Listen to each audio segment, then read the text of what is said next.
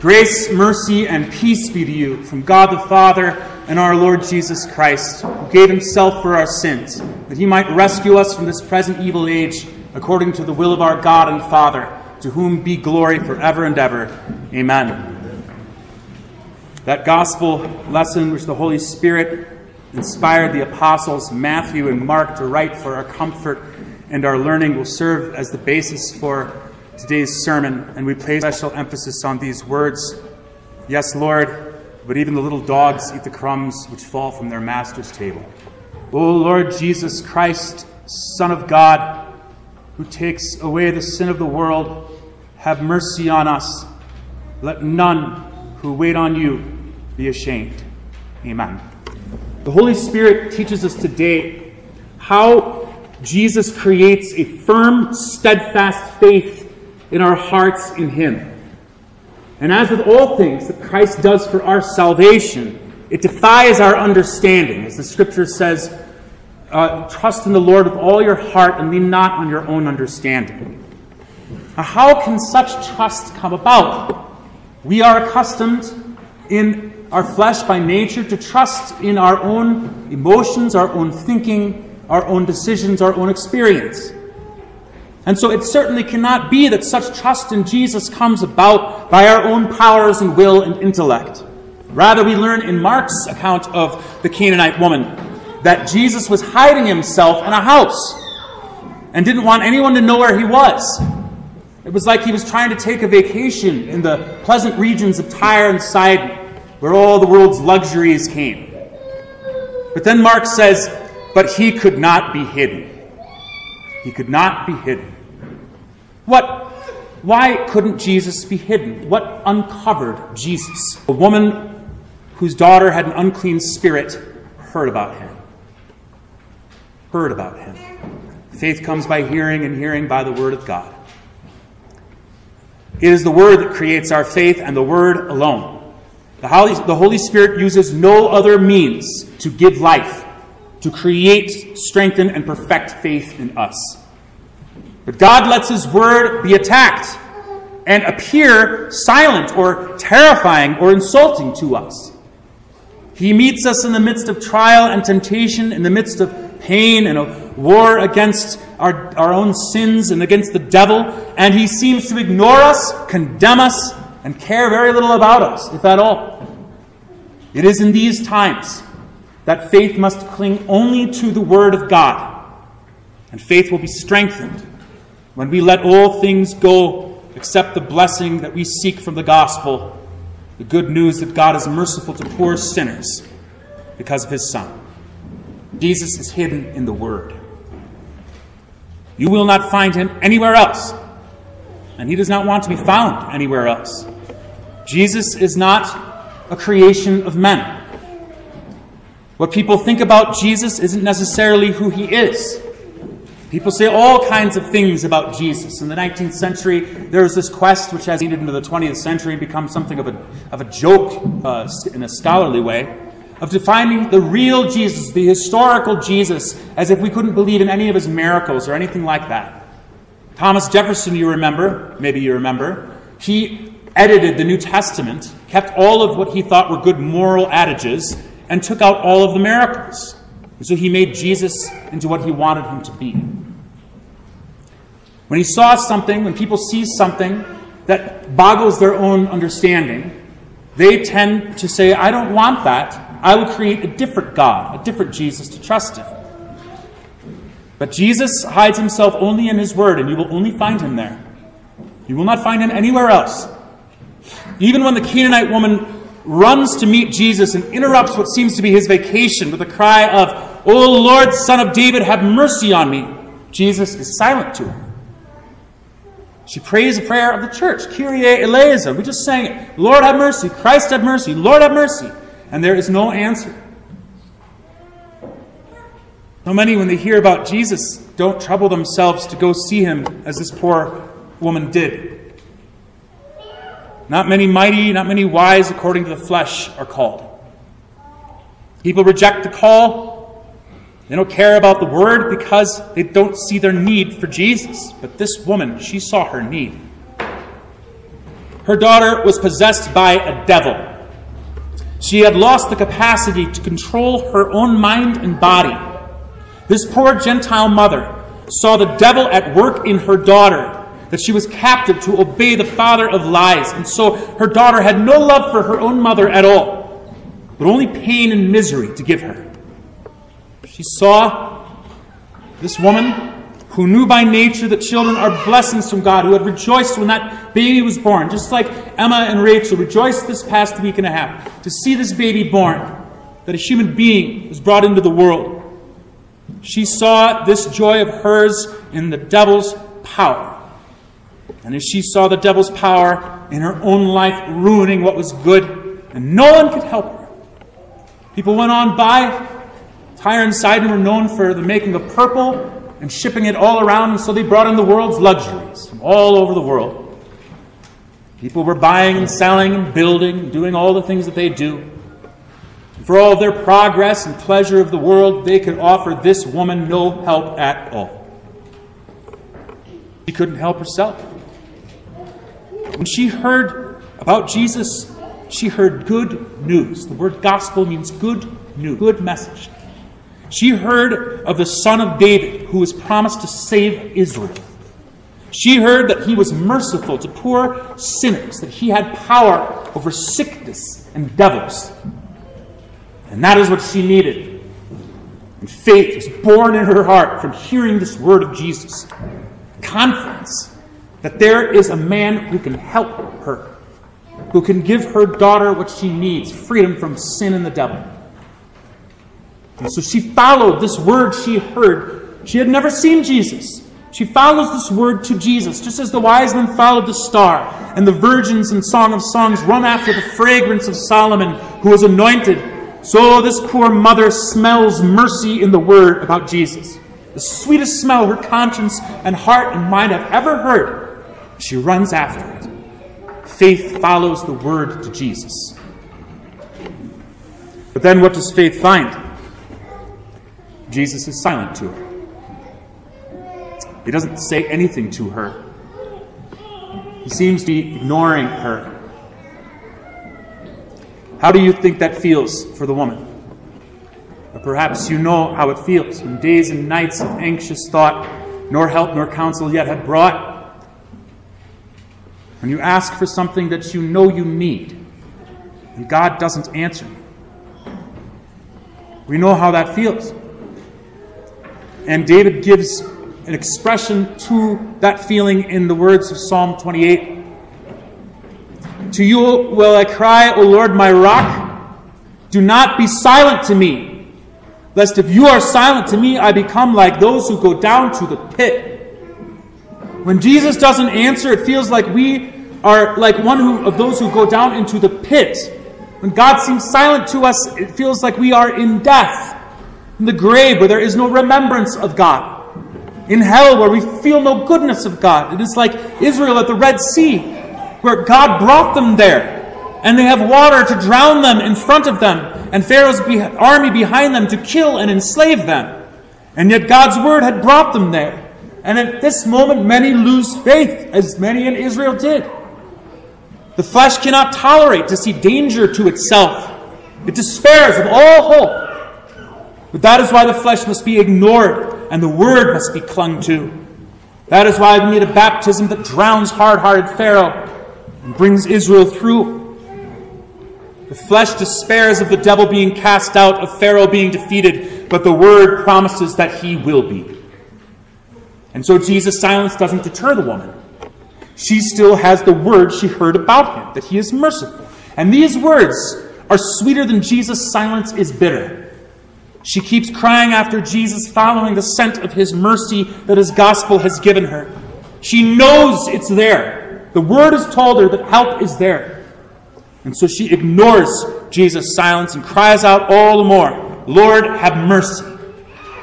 Now, what could keep her crying out, yelling at a man who had just ignored her?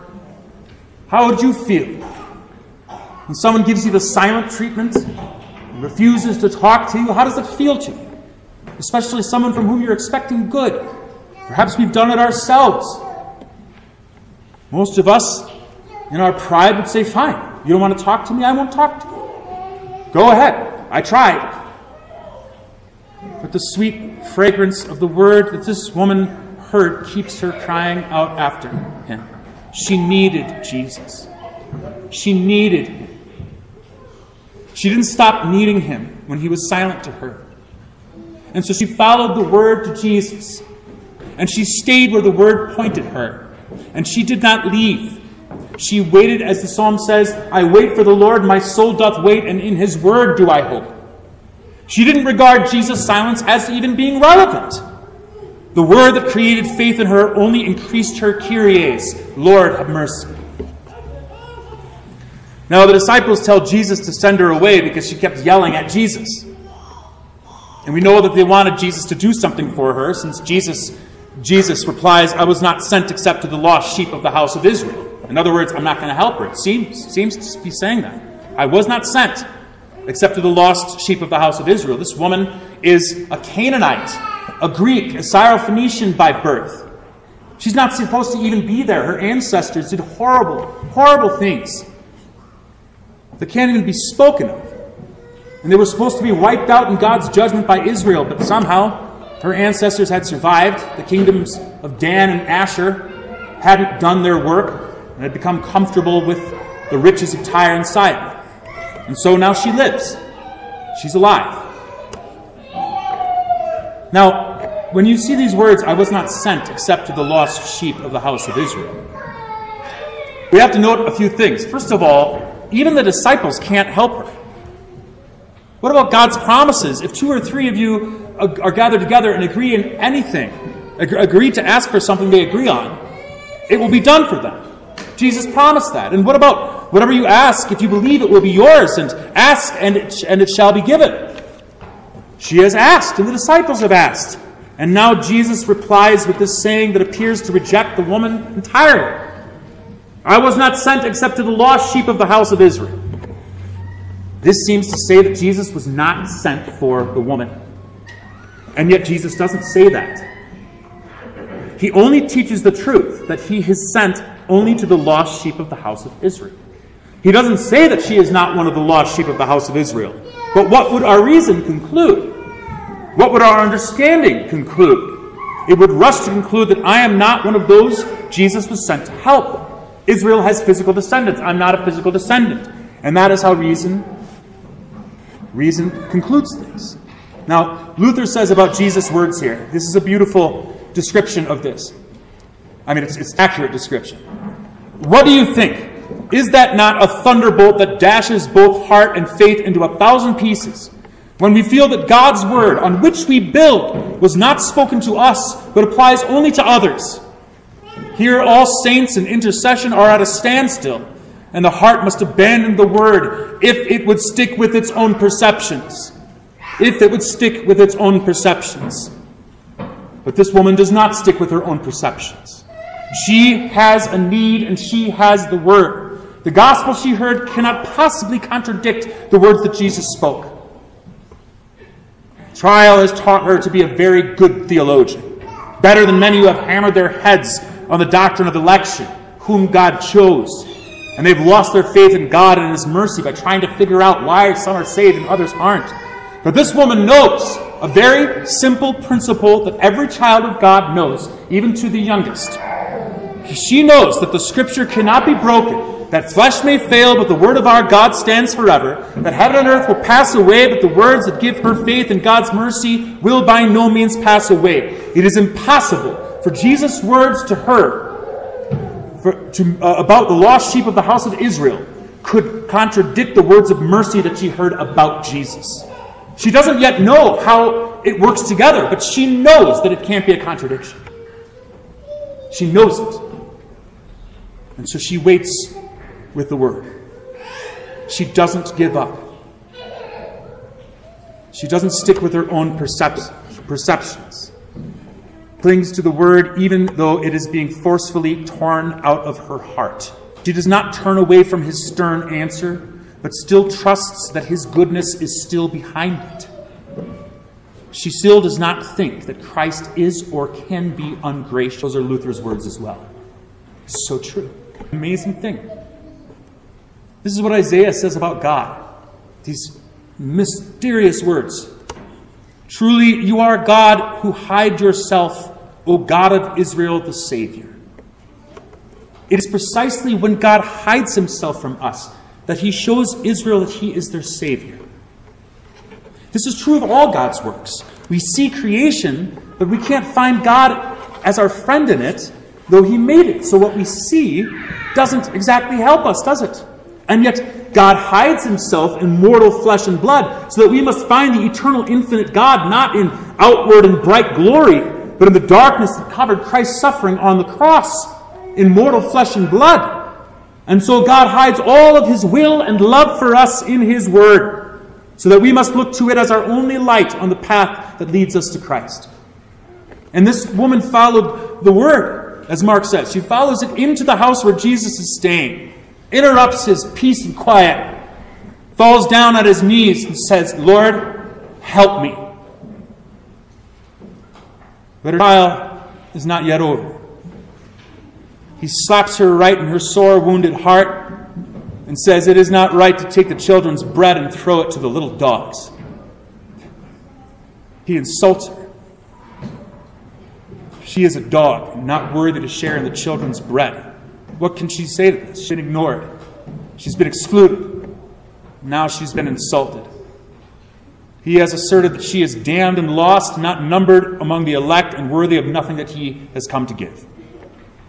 At least it seems so to reason. What does he do? Or what does she do? She has ignored his silence when he didn't talk to her. She has ignored his saying that he was not sent to her.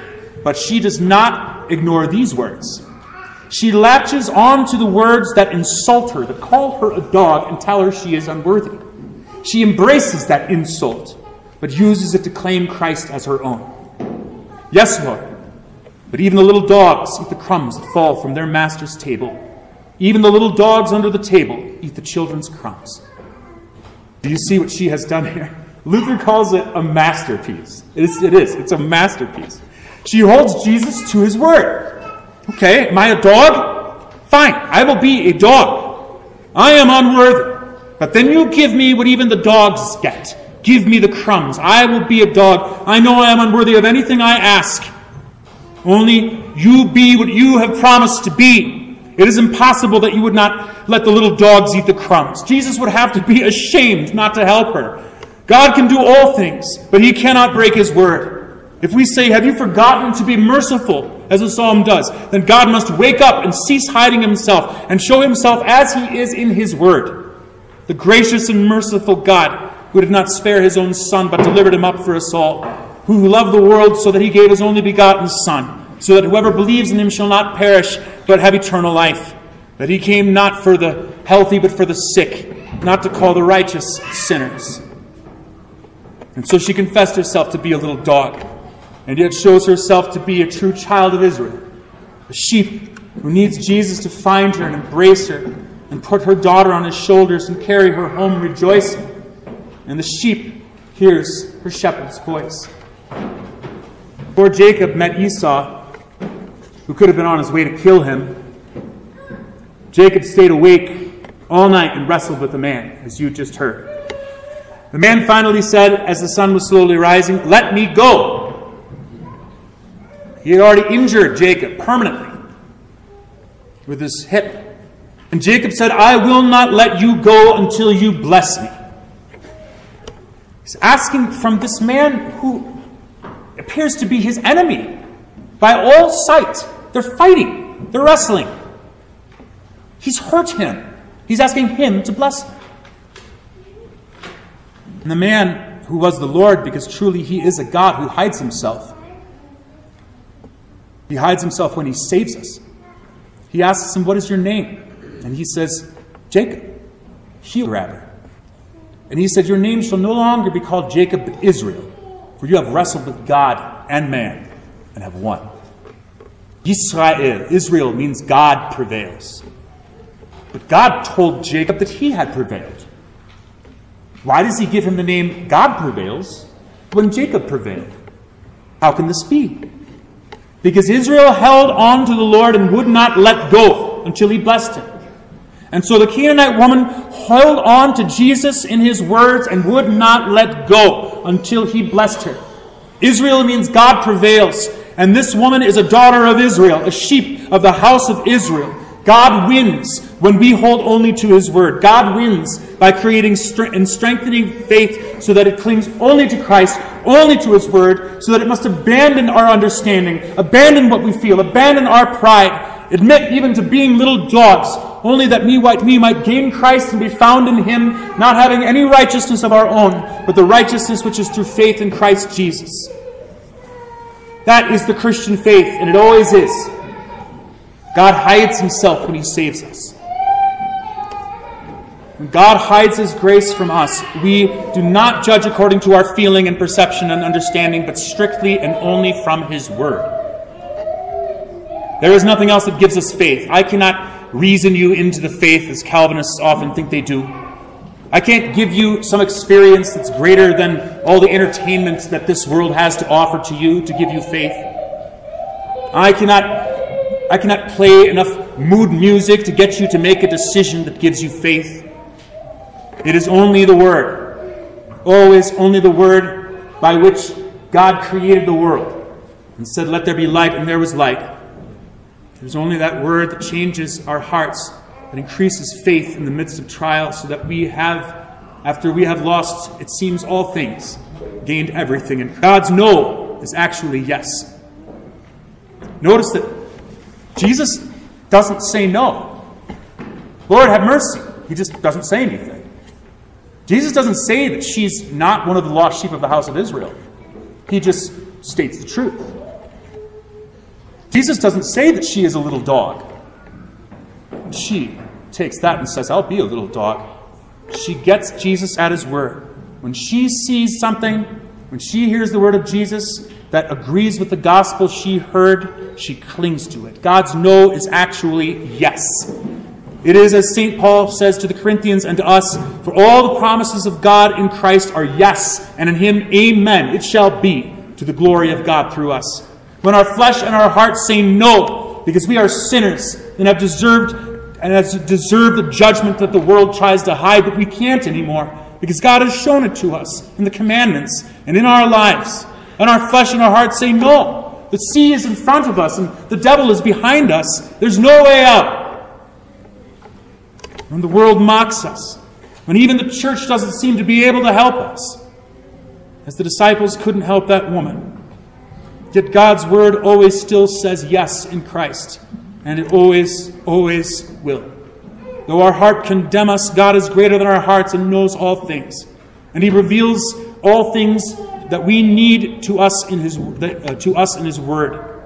Though there is no evidence in our own understanding, yet the evidence and sure certainty are there in the gospel, hidden in our baptism, covered in bread and wine, because that is how our God saves us. He hides Himself. And we see this in Jesus Himself.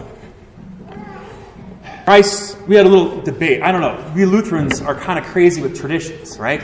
And by crazy, we don't care all that much. You know? We use them so that they can promote the gospel. And so there are traditions of veiling all of the crucifixes and pictures of Jesus, and there are all sorts of different traditions that contradict them. I grew up, for example, with it only on Good Friday because the darkness was over the cross on Good Friday. For three hours, the sun hit its light. And some put it right at the beginning of Lent, like we did on Ash Wednesday. And some started at Judica, two Sundays before Easter. I don't know. What should we do? We can do whatever we want.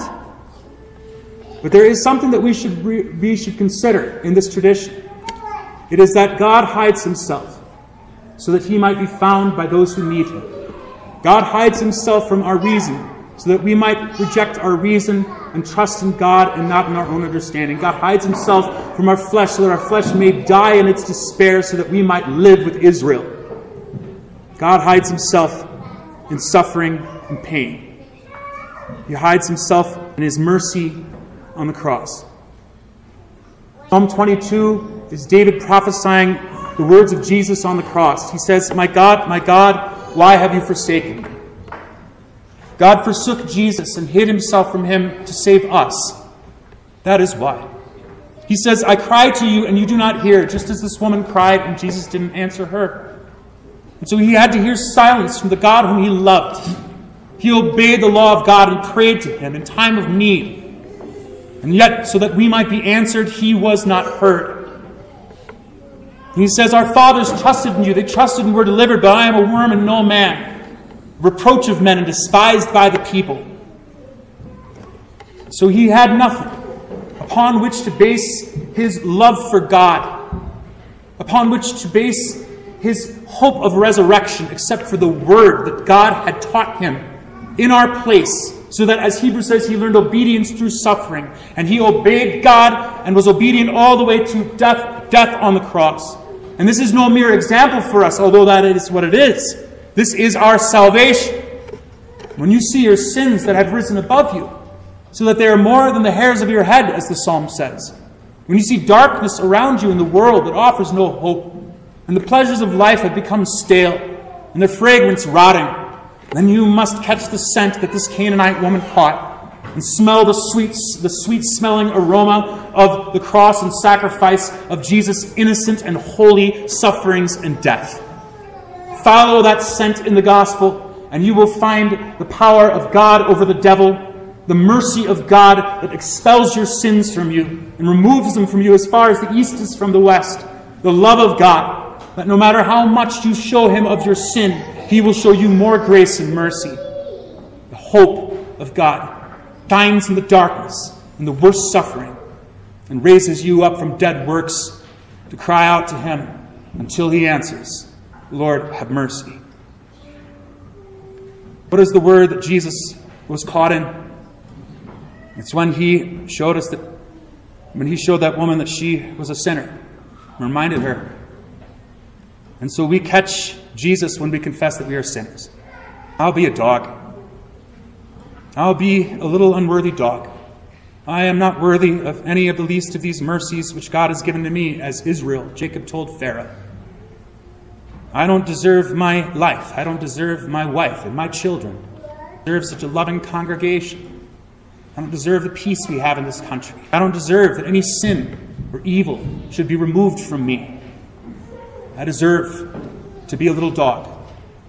And yet, even the little dogs eat the crumbs that fall from their master's table. We sing today in the hymn, Thy blood, O Lord, one drop has power to win forgiveness for the world and all her sin.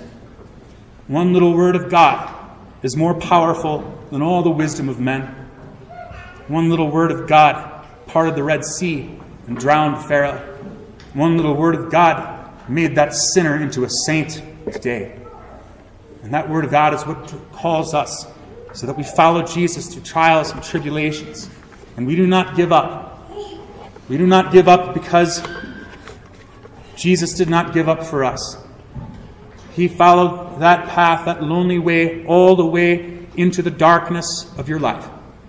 There is nothing that you have been afraid of, nothing that you have gone through, no devil, no evil, no sin that you have fallen into, that Jesus does not live and die to rescue you from. He shows us his mercy. It is found when we become beggars, sinners who will not stop crying, Kyrie eleison, Lord have mercy, until Jesus blesses us. And it is when we conquer Jesus that he conquers us. When he conquers us, that we conquer Jesus. He shows us his word is true and that we can rely upon it in every need. Call upon him in the, name of, in the day of trouble, and he will surely answer us. Amen.